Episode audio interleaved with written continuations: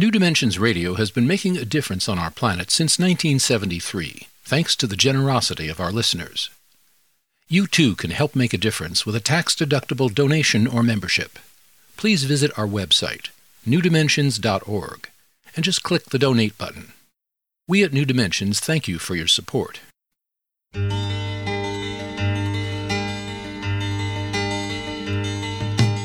It is only through a change in human consciousness that the world will be transformed. The personal and the planetary are connected.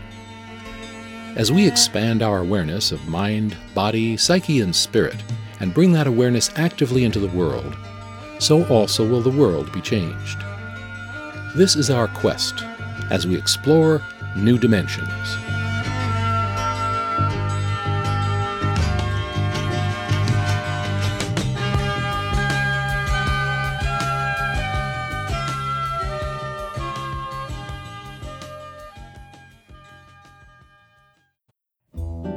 Cats and dogs bring into our hectic lives many gifts, such as companionship, a chance to go out in nature and stretch our legs, and unconditional love. Our guest today, Carlyn Montes de Oca, points out that these furry companions are scientifically proven stress busters. In perhaps this most stressed out age that humanity has ever known. Carlyn Montes de Oca is an acupuncturist, plant based nutritional consultant, and animal human health expert. A former editor of movie picture films and spokesperson for the Guardian campaign at In Defense of Animals, she is the founder of the Animal Human Health Connection and author of Dog as My Doctor, Cat as My Nurse an animal lover's guide to a healthy, happy, and extraordinary life. Join us for the next hour as We explore how our cats and dogs can be our health and wellness allies with our guest, Carlyn Montes de Oca. I'm Justine Willis Toms. I'll be your host. Welcome to New Dimensions. Carlyn, welcome. Thank you, Justine. It's my pleasure to be here. It's such a pleasure to have you here. I would love for you to share the story with our listeners of how you got into animal health and wellness, uh, being a film editor, and then suddenly your whole life is changing. So, describe that for us, please. Well, I can tell you that the moment I was born, I felt an immediate connection to animals. I, I, kind of think that probably my first word was doggy and not mommy because I just felt this connection. And there was a big age gap between myself and my siblings. So I ended up feeling a little bit like an only child and a little isolated. But what I lacked in human uh, connections, I made up for in lots of dogs, lots of dogs around me. So it started off early. I felt that connection. And then when I got older, I was going through a bit a divorce and it was pretty painful at the time.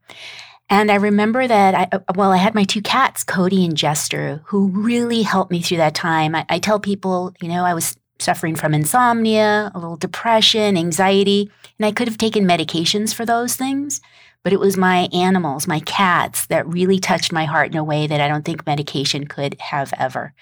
And I thought to myself, wow, you know, when they really helped me during that time, I thought I must be the only person going through this who's experiencing this amazing animal human health connection. But then I got into my private practice and it was my patients who started sharing their stories with me.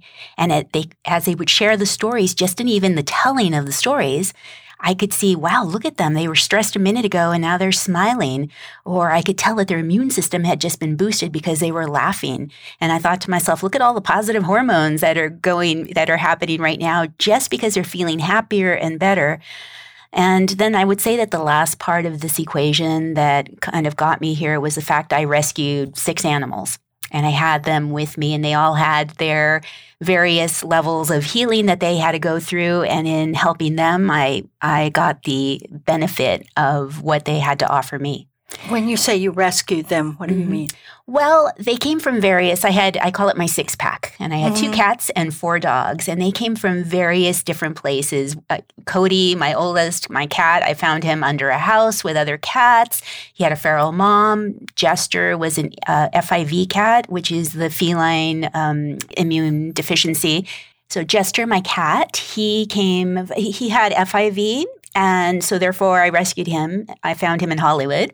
And then I had my other four dogs, which came from various rescue situations. Teddy was an older chow, and I found him in Hollywood, or the rescue found him in Hollywood, just kind of roaming around. And uh, let's see, we have Dakota, who is another rescue from a from a pound from from the shelter, and then we have Rudy, whose mother got adopted, and then who am I leaving out? Roxy. How could I forget Roxy, who came from a drug arrest in Watts? and I rescued her. So these were all, this became my six pack. Well, that's a, that's very generous of you to, to include them in your household. That's quite a full household. Do you have those many, that many uh, pets or companions, animal companions these days? Well, four of them are no longer here. Two of them are, but they're 14 and 16 and I'm waiting for them. It's right now being 14 and 16. I don't want the um, to bring in an extra animal right now because I want them to have a really high quality of life during these later years. But so you know, maybe six was probably the most I may have at some point. But yeah. who knows? You never can say. You use the word guardians mm-hmm. rather than pet owners. Can you just tell us why why you use that term? Sure. If you think of an owner, think of what an owner, what, what they have. They own, let's say, I own my computer, I own my cell phone, I own my car. When I'm done with those things, I get rid of them. I sell them, I, I throw them away. And when we have this idea or this mentality of being an owner when it comes to an animal, we've seen scientifically that owners will relinquish their animals more. They're more likely to tie a dog up in a backyard. There is this idea of this is my property, this is my possession, this is my thing, it's a commodity.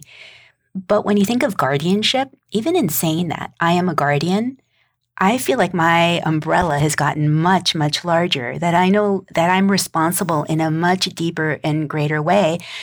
The guardianship campaign was something that was started by Dr. Elliot Katz, who's the founder of, of the campaign and the president emeritus of In Defense of Animals. I interviewed him for my book, and I remember going home after I had really heard him speak about guardianship. And I remember thinking as I was walking Roxy, I'm your guardian. I'm your guardian. And it made me feel just much bigger in the world. And I started applying that term not only to my dogs, but to my stepchildren.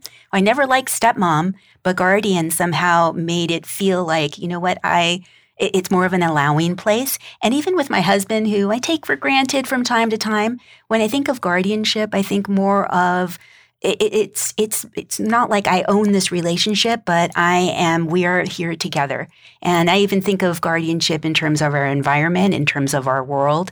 I think it's a healthier place in many ways to come from instead of ownership. I agree. It's a it's a beautiful term. It does uh, give a different flavor of our relationship than uh, something like owner mm-hmm. or or other other terms. Let's talk about um, the healing powers, uh, these these great healing powers, these superpowers, as you might call them. talk about some of the superpowers that our animal allies might have. Right.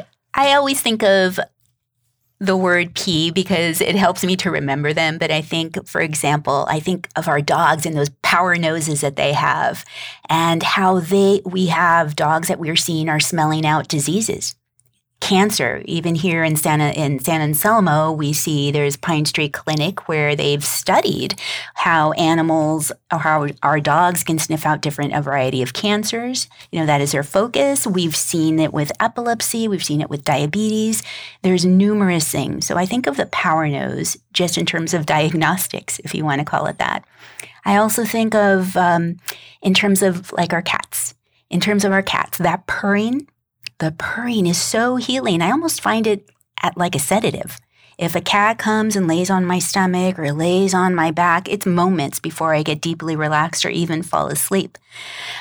I think Some, somebody once um, suggested, I think it might have been Barbara Marx Hubbard, if I remember correctly, about we should have these these kinds of big purr cats uh, available to the war room in Washington D.C. and just to calm the generals down. You know? I agree. It hasn't been lost on me that the that our current president doesn't have a companion in the in it's the true. White House. That's true, and that's kind of a rarity. I'm, I I don't remember uh, in my lifetime.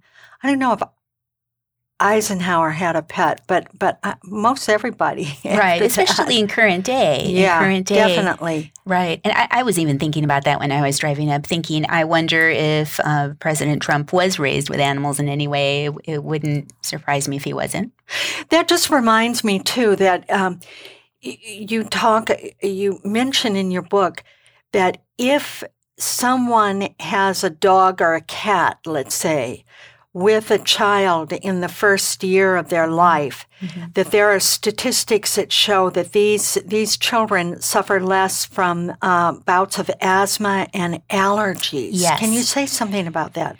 Right. There have been studies that have shown that, that they're eh, within the first year. I think that is when your immunity starts to be built up in a stronger way. And so this is where we see a greater resilience with asthma and with allergies. And is this kind of like a like an inoculation or something? Uh, having a pet around that, or what? What? Well, what's the mechanism of that? I think what happens is that your immune system gets exposed to certain allergens and then it builds up a resistance to them. hmm And so if you're exposed to animals at an early age, it builds up a certain resistance. So now you have that immunity. Right. Okay. So, uh, what about some other benefits? You you talked about purring, and um, what about petting? Mhm. What does petting do for us? Right. I mean, we know that uh, many of our pets or many of our animal companions like to be petted. Mhm. They at least they show that they do. Mhm. It seems. And uh, what's the benefit of that for both them and for us? Absolutely. I remember, in fact, this woman pretty much said it all. I remember talking to a journalist and I mentioned. I mentioned animals, and she said, Oh my God, the moment I hold my animal and I start petting them, all my stress gets released. And I think to myself, that's that's a big part of it. You start you start getting into one is I don't think that you're off thinking about the future, the past, or whatever. You're focused on this feeling of this warm body that just feels so good, and you start petting them, and you start focusing. For one, you start becoming mindful of the here and the now your blood pressure as your stress is being released your blood pressure starts to go down. Your levels of cortisol cortisol which is a stress hormone. All of us are a little bit stressed out these days and that starts to diminish as well. As that starts happening you're also getting a boost to your immune system because you're starting to feel good. And all the feel good hormones start to start to come up as well start to elevate. So these are some of the things, you know, uh, the I think it was the New York Times that's made that mention that what animals do for us in many ways is they allow us to in the moment as we are interacting with them our brain stops from all the craziness in the moment and that's where the healing begins. So there's many things that happen in that petting. That's good to know. I want to remind our listeners that I'm here with Carlene Montes Dioca, and she is the author of Dog is My Doctor, Cat is My Nurse An Animal Lover's Guide to a Healthy, Happy, and Extraordinary Life. And if you want to know more about her work, and actually, she has a, a free quiz for you to take on her website. You can go to her website, animalhumanhealth.com. Or you can get there through the New Dimensions website, newdimensions.org. I'm Justine Willis Toms. You're listening to New Dimensions.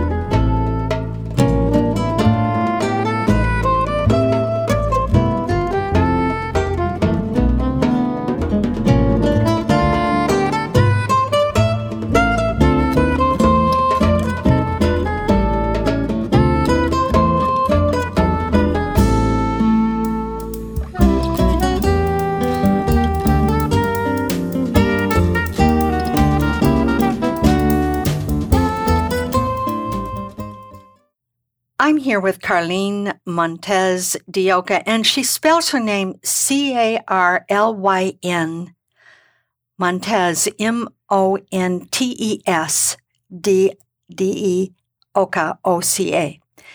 And she's the author of Dog is My Doctor, Cat is My Nurse. And um, Carlyn, we're talking about the benefits of the health benefits of sharing our lives with mm-hmm. our pet uh, or our animal companions.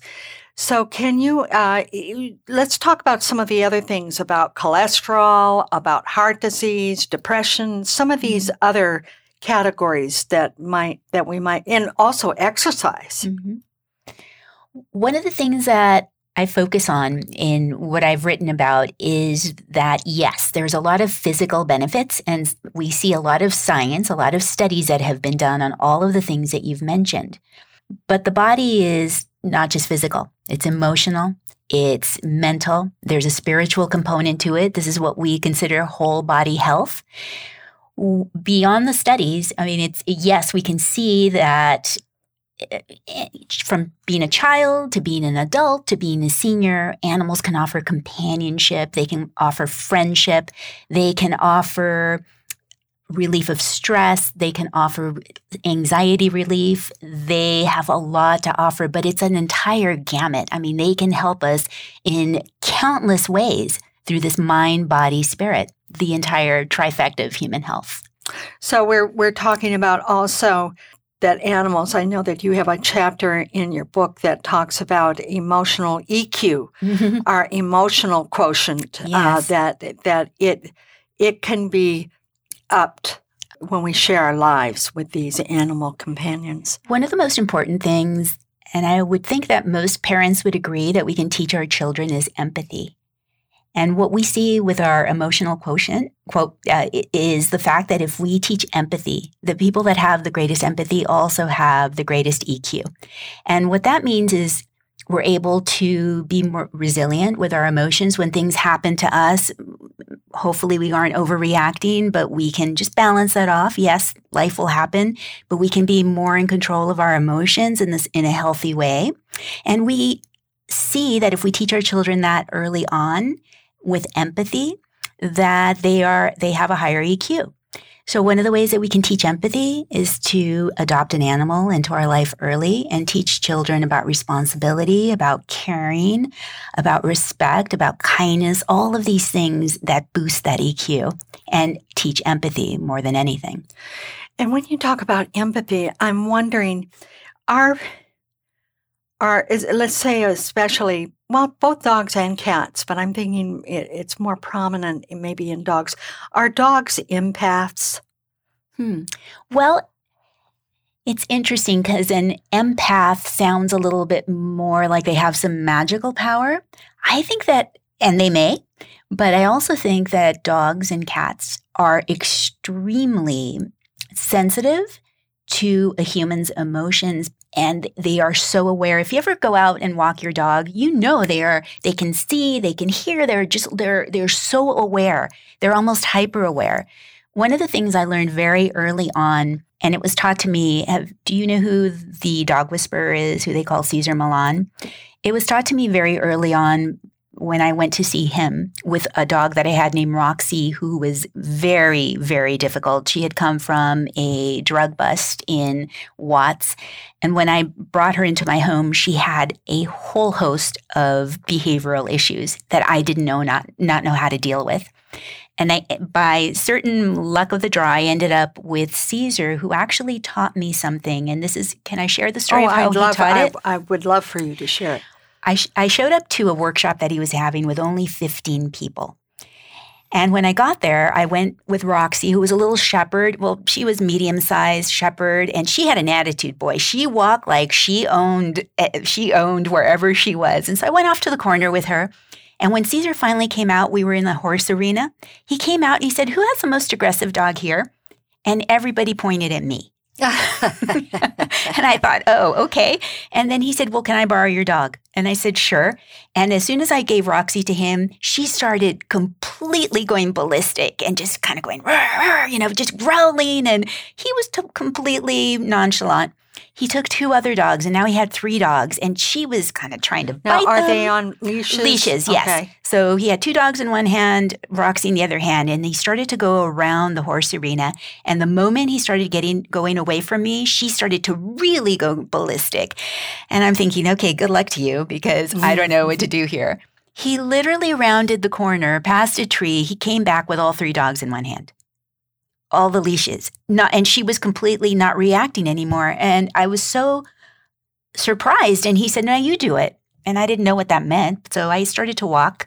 And he said, Wait, wait, wait, wait. He said, Why are you so stressed out? Why are you so tense? And I turned around and I said, Well, I've seen what she's capable of. and he said, You have to let that go. If you ever want to help her, if you ever want to heal her, you have to let go of your stress. That was yesterday. Today is a whole new day. So I believe that. And what I saw was that was the truth. Animals, especially, and dogs in this case, pick up just emotions that you would you don't even know you're having. So his advice to me, don't walk your dog angry. Don't walk your dog when you're super anxious. Make sure that you process or you're at least aware because they will pick it up and if they have some issues, they may overreact too. They're like, "What's the danger? What's going on?" So they pick up a lot from us, whether it's um, yes, you know, I, I whether it's empathy, I don't know what it is, but they are super sensitive to our mm-hmm. emotions. And that's a great way for us to know sometimes when we're not aware of our own emotions. That just reminds me, we're just um, coming off of the tail end as we're doing this interview of that um, record setting hurricane in South Texas, mm-hmm. uh, Har- um, Harvey. And um, was, there are so many pictures that I noticed as I was watching the news and watching this unfold of all these animals that were being rescued with their their companions. Mm-hmm. And I, and my heart just went out to them and just feeling, oh, it was so good. I was so heartened to see that all of these animals were not being left behind. Right. It's true because we, by the same token, I don't know if you saw Katrina, that a lot of animals were left behind because they the rescuers were not allowed to bring them. And now things have really changed. So i've seen so many pictures of that and it, it makes me feel good because these guys are part of our family.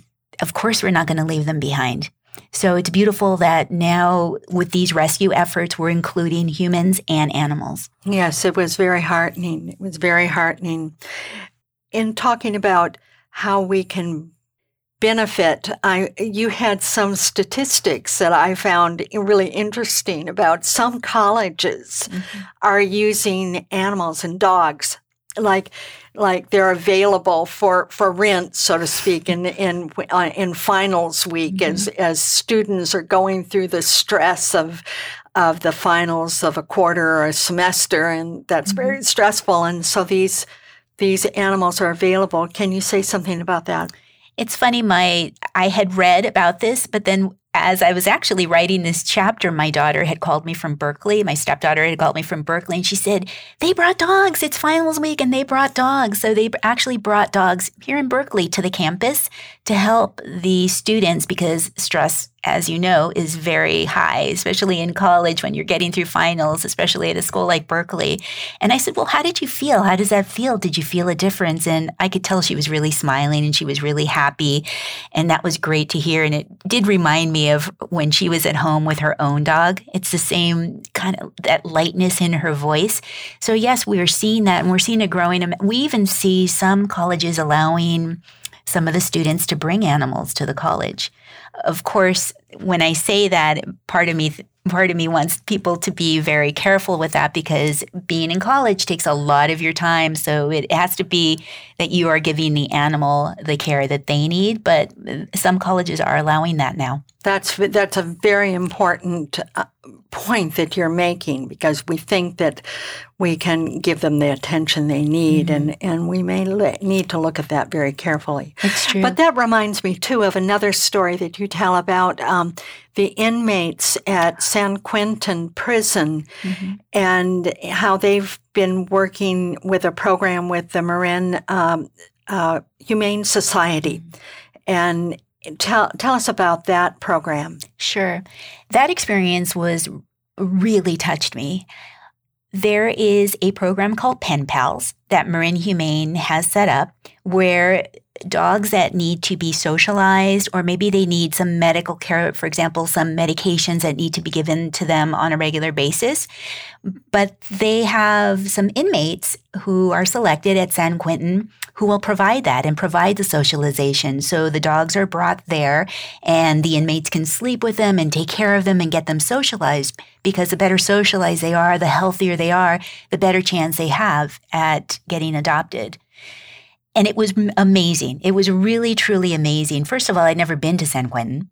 I and I had only passed it on the road and thinking, "Oh, that's very pretty." But when you get in, it's it's different. It's very different. When I, I was also able to go around with one of the inmates, and he was showing me, "This is what we do. This is this is how we connect," and to hear their personal stories of how, for example, I think of one of the inmates who was taking me around who said to me, you know, when I was in Louisiana, we chained our dogs. You know, we fought our dogs. I just and never ever thought of them as anything more than that. And he was resistant to getting into the program at all. He thought, no, that's not what I want to do. That's not what I want to do. But he finally did. And he said it opened his eyes completely. It said it taught him to be more tolerant, not only to dogs, he said, but to other human beings. And he said it taught him to be less angry and he realized the importance of that. And he said it turned his world completely around.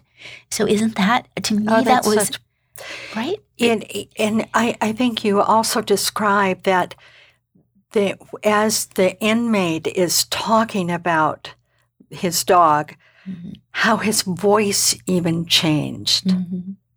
Well, there is a lightness. There is a definite lightness. And to me, it was so powerful because isn't this the transformation we want to see in people? I, I don't know about you, but I don't.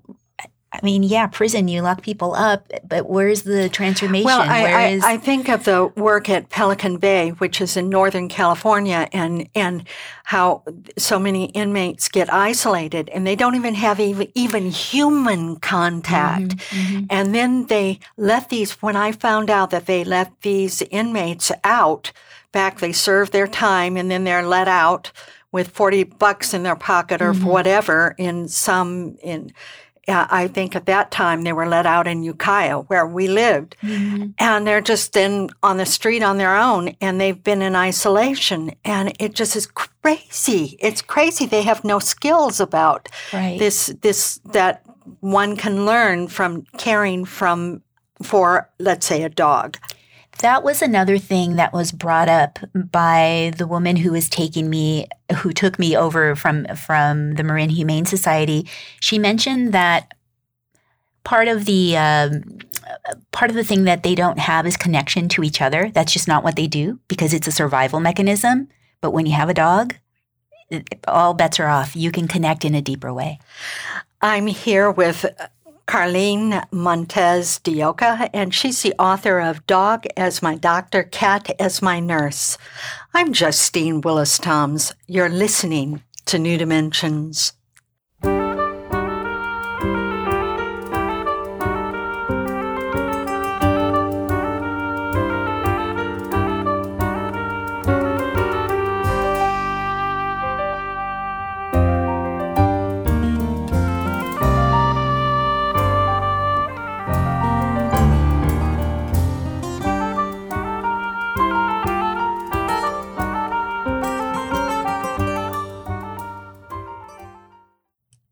Here with Carlyn Montes de Oca. She's the author of Dog as My Doctor, Cat as My Nurse. And if you want to know more about her work, you can go to her website, animalhumanhealth.com.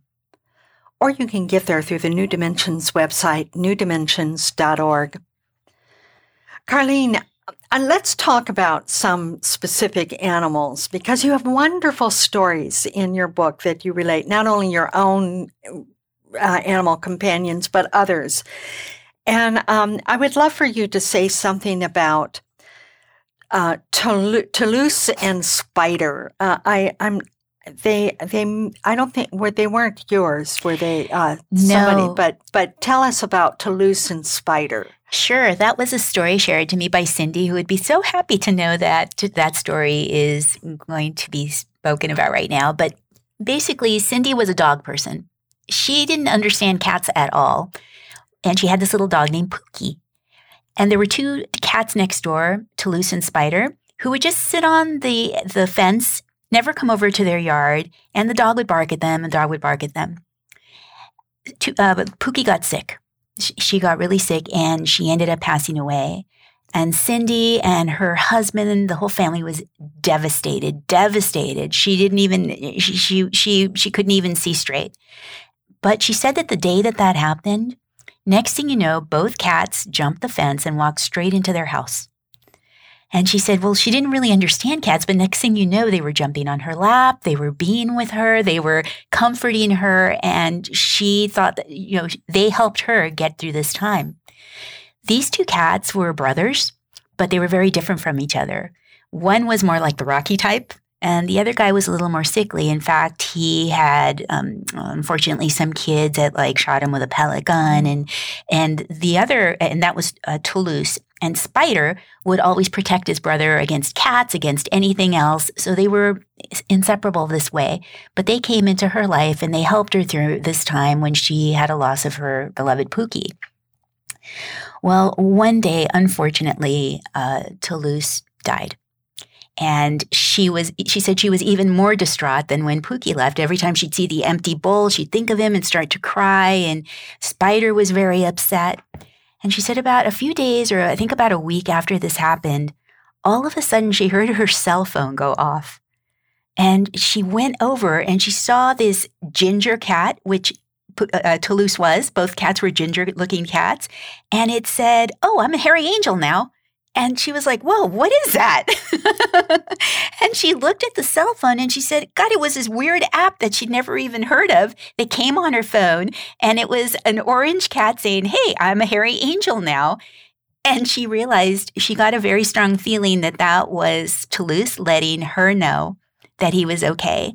And she went next door to tell the little girl who was with both cats guardian and she was so happy. She she agreed. This is what it was. This is a way that our animals can let us know from beyond that things are okay. So it was some sort of app that, that was available on on a phone where you can talk to Ginger the cat, something like that. And but she said it's just bizarre because she'd never even used it. Used it. And, and there it there suddenly it was. went off like out of the blue. Yes. We, have heard of electronic communication uh, beyond the the threshold of life and death. Uh, mm-hmm. And here, here's a, uh, uh, just a beautiful example of that. So uh, I, I just, I love that.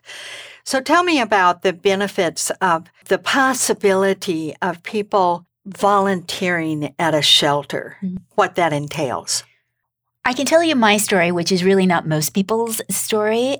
What we see, and I'll get back to that, but what we see is that we, if we even volunteer an hour or two, it gives us actual physical benefits. Volunteering, again, boosts our immunity, makes us feel like we have a purpose in life. It gets us out of our spinning records, which oftentimes in our head, which kind of put us in the past and in the future, anxiety, depression, and can get us very focused in helping another person. It can boost our positive, again, our hormones. It can help also decrease our blood pressure.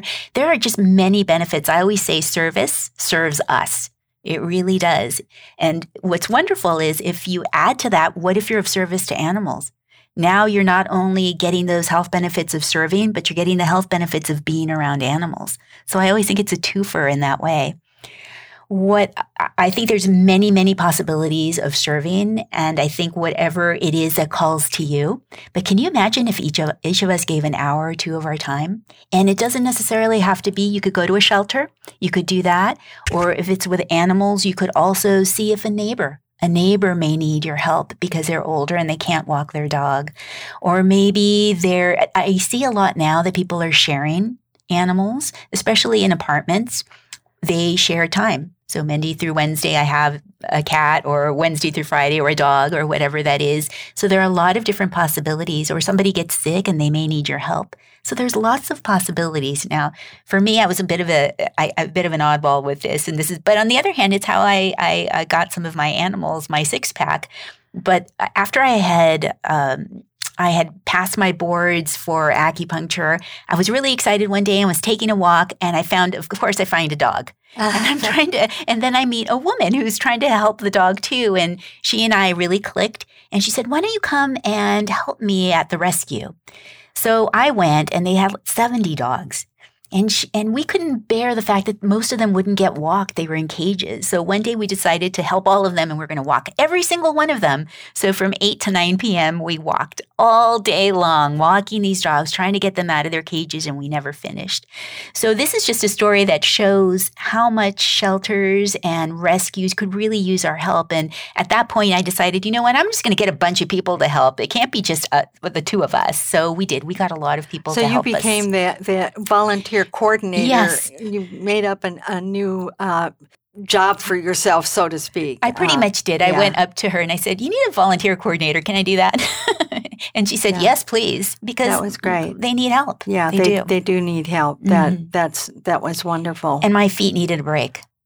yeah, and then you get the, all the exercise and so true. forth, and all those other benefits. So let's talk about some other um, animals, some other stories. Um, one that really popped out from for me was it was a cat story, Buddha Dharma. Oh, tell us about Buddha Dharma. Right.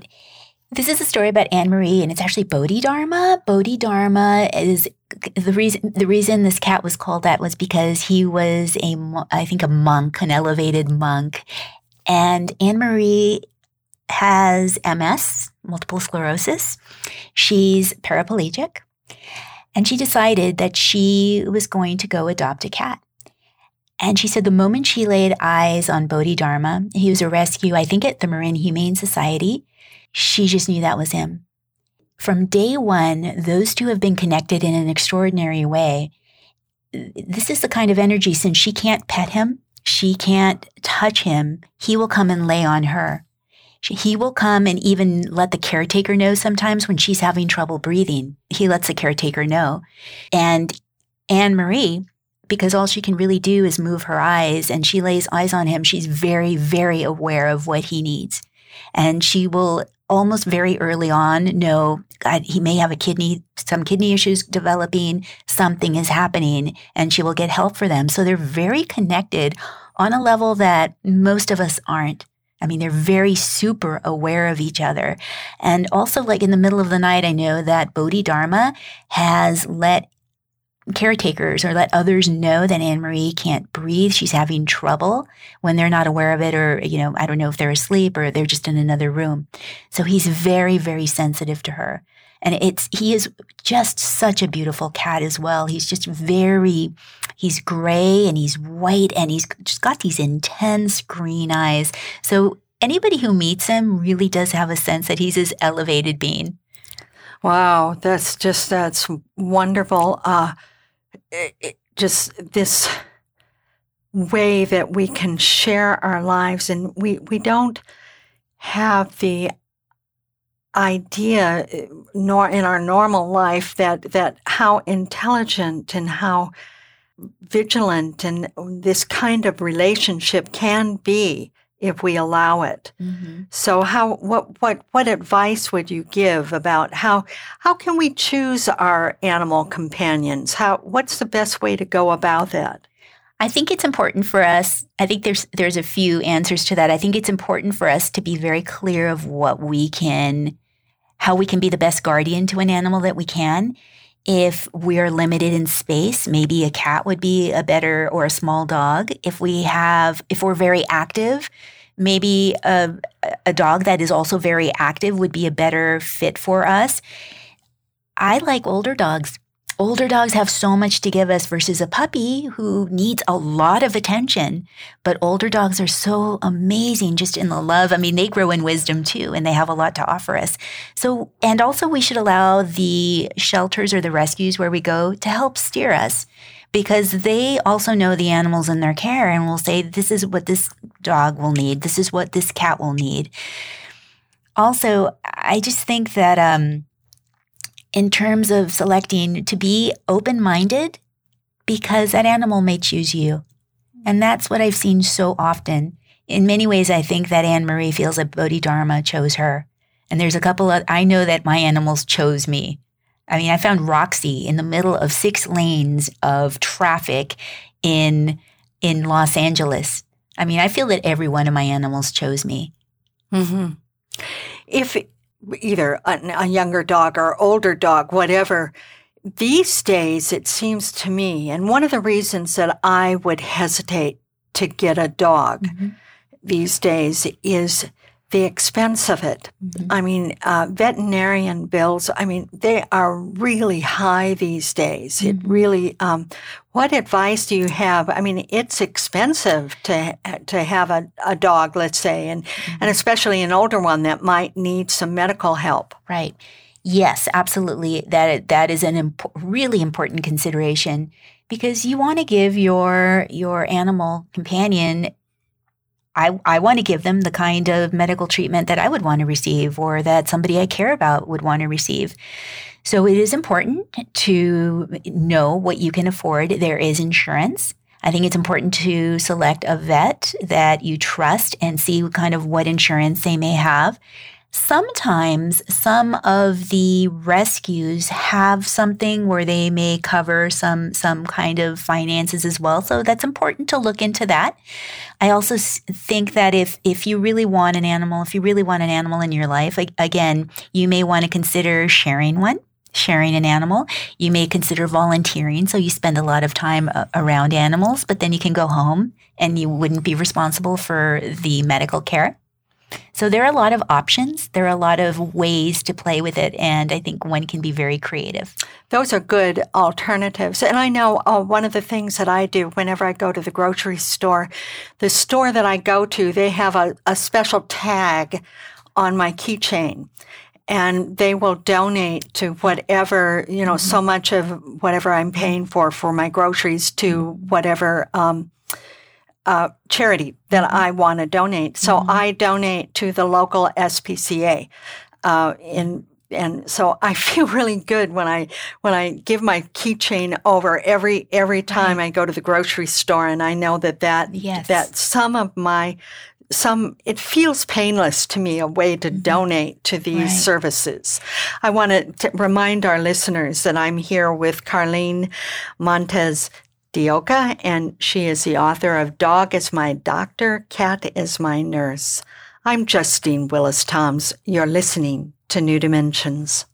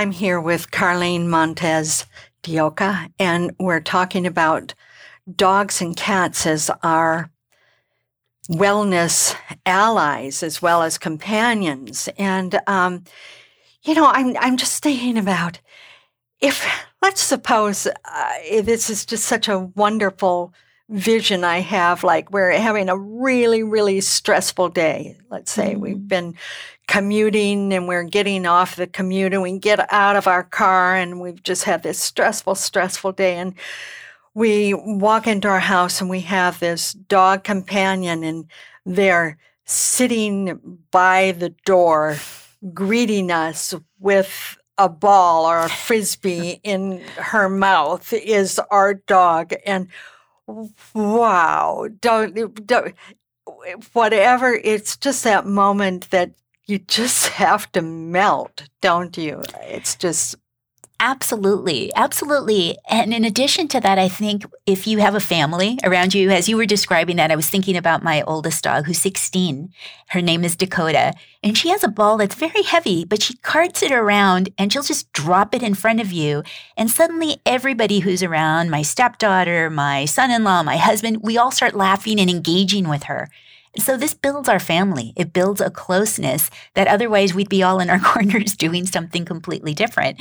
It allows us to laugh, it allows us to play, and sometimes that's the only time in our day where we may actually have that interaction. That's so great. That's so great. I'm thinking of some some of the qualities, especially of dogs. Mm-hmm. You know, that quality of loyalty and a quality um, of cheerleading. They seem to be our mm-hmm. cheerleaders and mm-hmm. admirers. I mean, they mm-hmm. they don't care how uh, our size or whether. Um, you know whether our hair is done up or whatever it is you know they just they just really admire us as we are and um, there i know that you have some uh, experience with dogs and cats and their ability to forgive mm-hmm.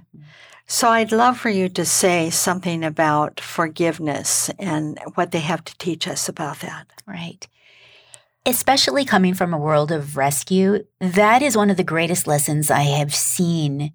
That I've seen such really awful things happen with dogs. And somehow, when they are adopted into a loving family, like what we like to call the forever home, that they let go of the past you know, it still may be there. They still may have the affliction, whatever has happened, but their capacity to love is tremendous. And I always think to myself, gosh, if we had that capacity to let go of all, I mean, some of the things that happen to us aren't even nearly as close as what has happened, the trauma that has happened to them. And yet they're able to forgive, they're able to let go, they're able to love again. And one of the things I always suggest to people is look at yourself, forgive yourself. Look at yourself with the eyes that your dog or your cat looks at you with. See what they see and see if they, you can't forgive yourself because you're seeing this amazing reflection in their eyes. You you tell a story uh, between your your cat and your dog. Um, they had a, a fight mm-hmm. for some reason, mm-hmm. uh, and you noticed something happened between them that uh, describe that. What happened?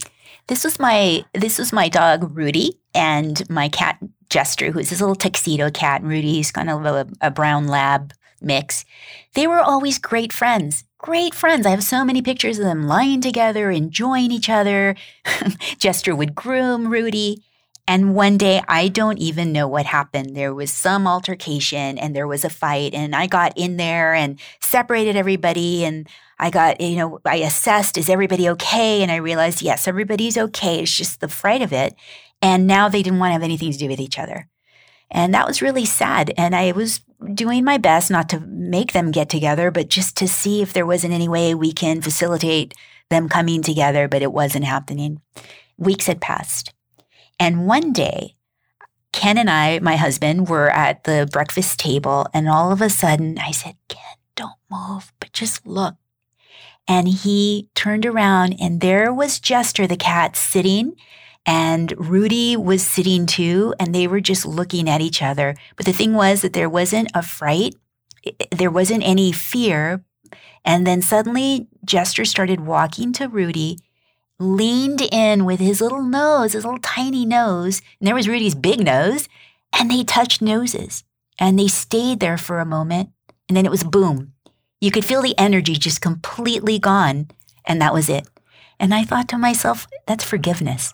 That's letting go of the past. It's done. And it was. And it was. And then you mentioned uh, there is that that forgiveness poem that you mention in the book, and, and it's a Hawaiian poem. And so, how does that poem go?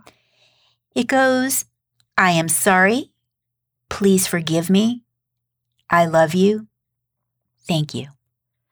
And it's such a simple, simple poem, those four lines. And if we just can remember those and recall them and have them at our ready whenever we are feeling stressed out and just reminding us and our animals that, that forgive us constantly, uh, they can they can remind us to remember that. Wouldn't it be wonderful if all of us were saying that repeatedly in our cars? Our traffic would probably go a lot more easily, a lot less road rage if we were just engaging in that as a mantra as we drive. Beautiful, beautiful. Let's make it so. Just a reminder that how we need to practice this often mm-hmm. and our mm-hmm. dogs and cats remind us even our birds too i mean birds can be uh, part of this whole pantheon wonderful too. reminders yeah of yeah. forgiveness yeah so any any other uh, animal stories I, I can think i think of um, your Teddy uh, and the Tarot. Can you say something oh, about Teddy and the Tarot? Sure. That that was very powerful. Well, I guess I'm giving away that Teddy does pass away. Teddy it was an old dog that I rescued. I think he was maybe 10 and he was it was funny because all of my dogs have been rescues, mixes, I don't even know what they are. But here came into our life this full, um, a full chow. You know, he's completely chow. But he looked the worst out of all of our dogs. His hair was always really matty and and gray, and just he looked like a mop when I first got him. But anyway, he was a tremendous, tremendous uh, family member. Unfortunately, when he was about 15, he did pass away. I went into a restaurant and I saw a woman who was sitting there who was a tarot card reader, and she said, uh, she she said, "Can I give you a reading?" And I said, "Yeah, sure. Why not? I'm waiting for my food." And she read it, and I thought, "Okay, that was interesting," and didn't think much about it. But then I got up to leave, and suddenly I literally felt this heat wave in my body and heard the word out loud in my head, "Teddy." And I thought, "Okay." That was my intuition. Let me go tell her. And I said, Hey, I just got this feeling and this is what happened. And she said, We need to choose again. So she took a, she says, let's both choose a card. And each one of us took a card. We didn't show it to each other, but then we did. And she said, well, that's interesting. There are do- there's two dogs in the tarot cards. And I hadn't even told her Teddy was a dog. I just said the name Teddy. And she said, your dog is in a place where there's a lot of stars. And I thought to myself, isn't that interesting? Because my friend had just gone up to Shasta and put up, she said the night was just the most incredible stars at the top of the mountain. And she had put a little flag for Teddy. And I, and she said, you know what? You aren't, this dog wasn't, it, it was different between you two. You were more like a guardian to him. And I thought, oh my gosh, she's hitting everything. You know, I was the head or the one of the spokespeople for the Guardian campaign, and she says he needs you to know he's all right and you were here to help him to the next place. And I and she said, but he needs you to know he's okay. And when I left that, I thought, wow, this is what we're here to do. We're not owners, we're guardians. We're here to help our animals. They're here to help us, really to move our consciousness to a higher place. So beautiful, so beautiful. I'd love, uh, Carlyn, for you to say something about why it might be important for us to choose to adopt rather than to to buy an animal. Mm-hmm. I don't know that a lot of people know, but there's a million and a half perfectly adoptable dogs and cats in our shelters right now who will be euthanized and any one of them could be such a wonderful dog doctor, a cat nurse. Think about it. When you take medication, you ever looked on the side of the bottle, it says all the side effects, and the last one's death? Well, think yeah. of the side effect of having a companion animal in your home. Side effect of unconditional love, companionship, friendship, loyalty, kindness, so many things. I mean, who if if somebody were to give you a medication, how much would that had all that, how much would you pay for that? But instead, here are these perfectly adoptable, wonderful animals. And because they've had their experiences, they need you so much more. So until that number is zero, I would say please adopt and don't shop. How perfect! How perfect! And I'm I'm also thinking that if if you if you do this, um, the the the benefits uh, to both the the dog or the cat and to yourself are mm-hmm. just tremendous. tremendous. And and it's it's I I think that you say something or you quote someone in your book uh, that. Uh, doctors don't make house calls anymore, but uh, our our animal companions are there twenty four seven for us. That's right. They are they are they are there for us twenty four seven. So, So I just want to thank you so much, Carlyn, for being with us today. It was my pleasure. I enjoyed it so much. Thank you. Thank you. I enjoyed it as well. And I've been here with Carlene Montez Dioca, and she's the author of Dog as My Doctor, Cat as My Nurse, an animal lover's guide to a healthy, happy, and extraordinary life. And if you want to know about her work, you can go to her website, animalhumanhealth.com. And she spells her name, Carlyn, C A R L Y N, Montes, M O N T E S, de Oca, D E O C A. And you can get there. If you can't remember all of that, you can get there through the New Dimensions website, newdimensions.org. I'm Justine Willis Toms. You've been listening to New Dimensions. This is program number 3621. New Dimensions Radio has been making a difference on our planet since 1973, thanks to the generosity of our listeners. You too can help make a difference with a tax deductible donation or membership please visit our website, newdimensions.org, and just click the donate button.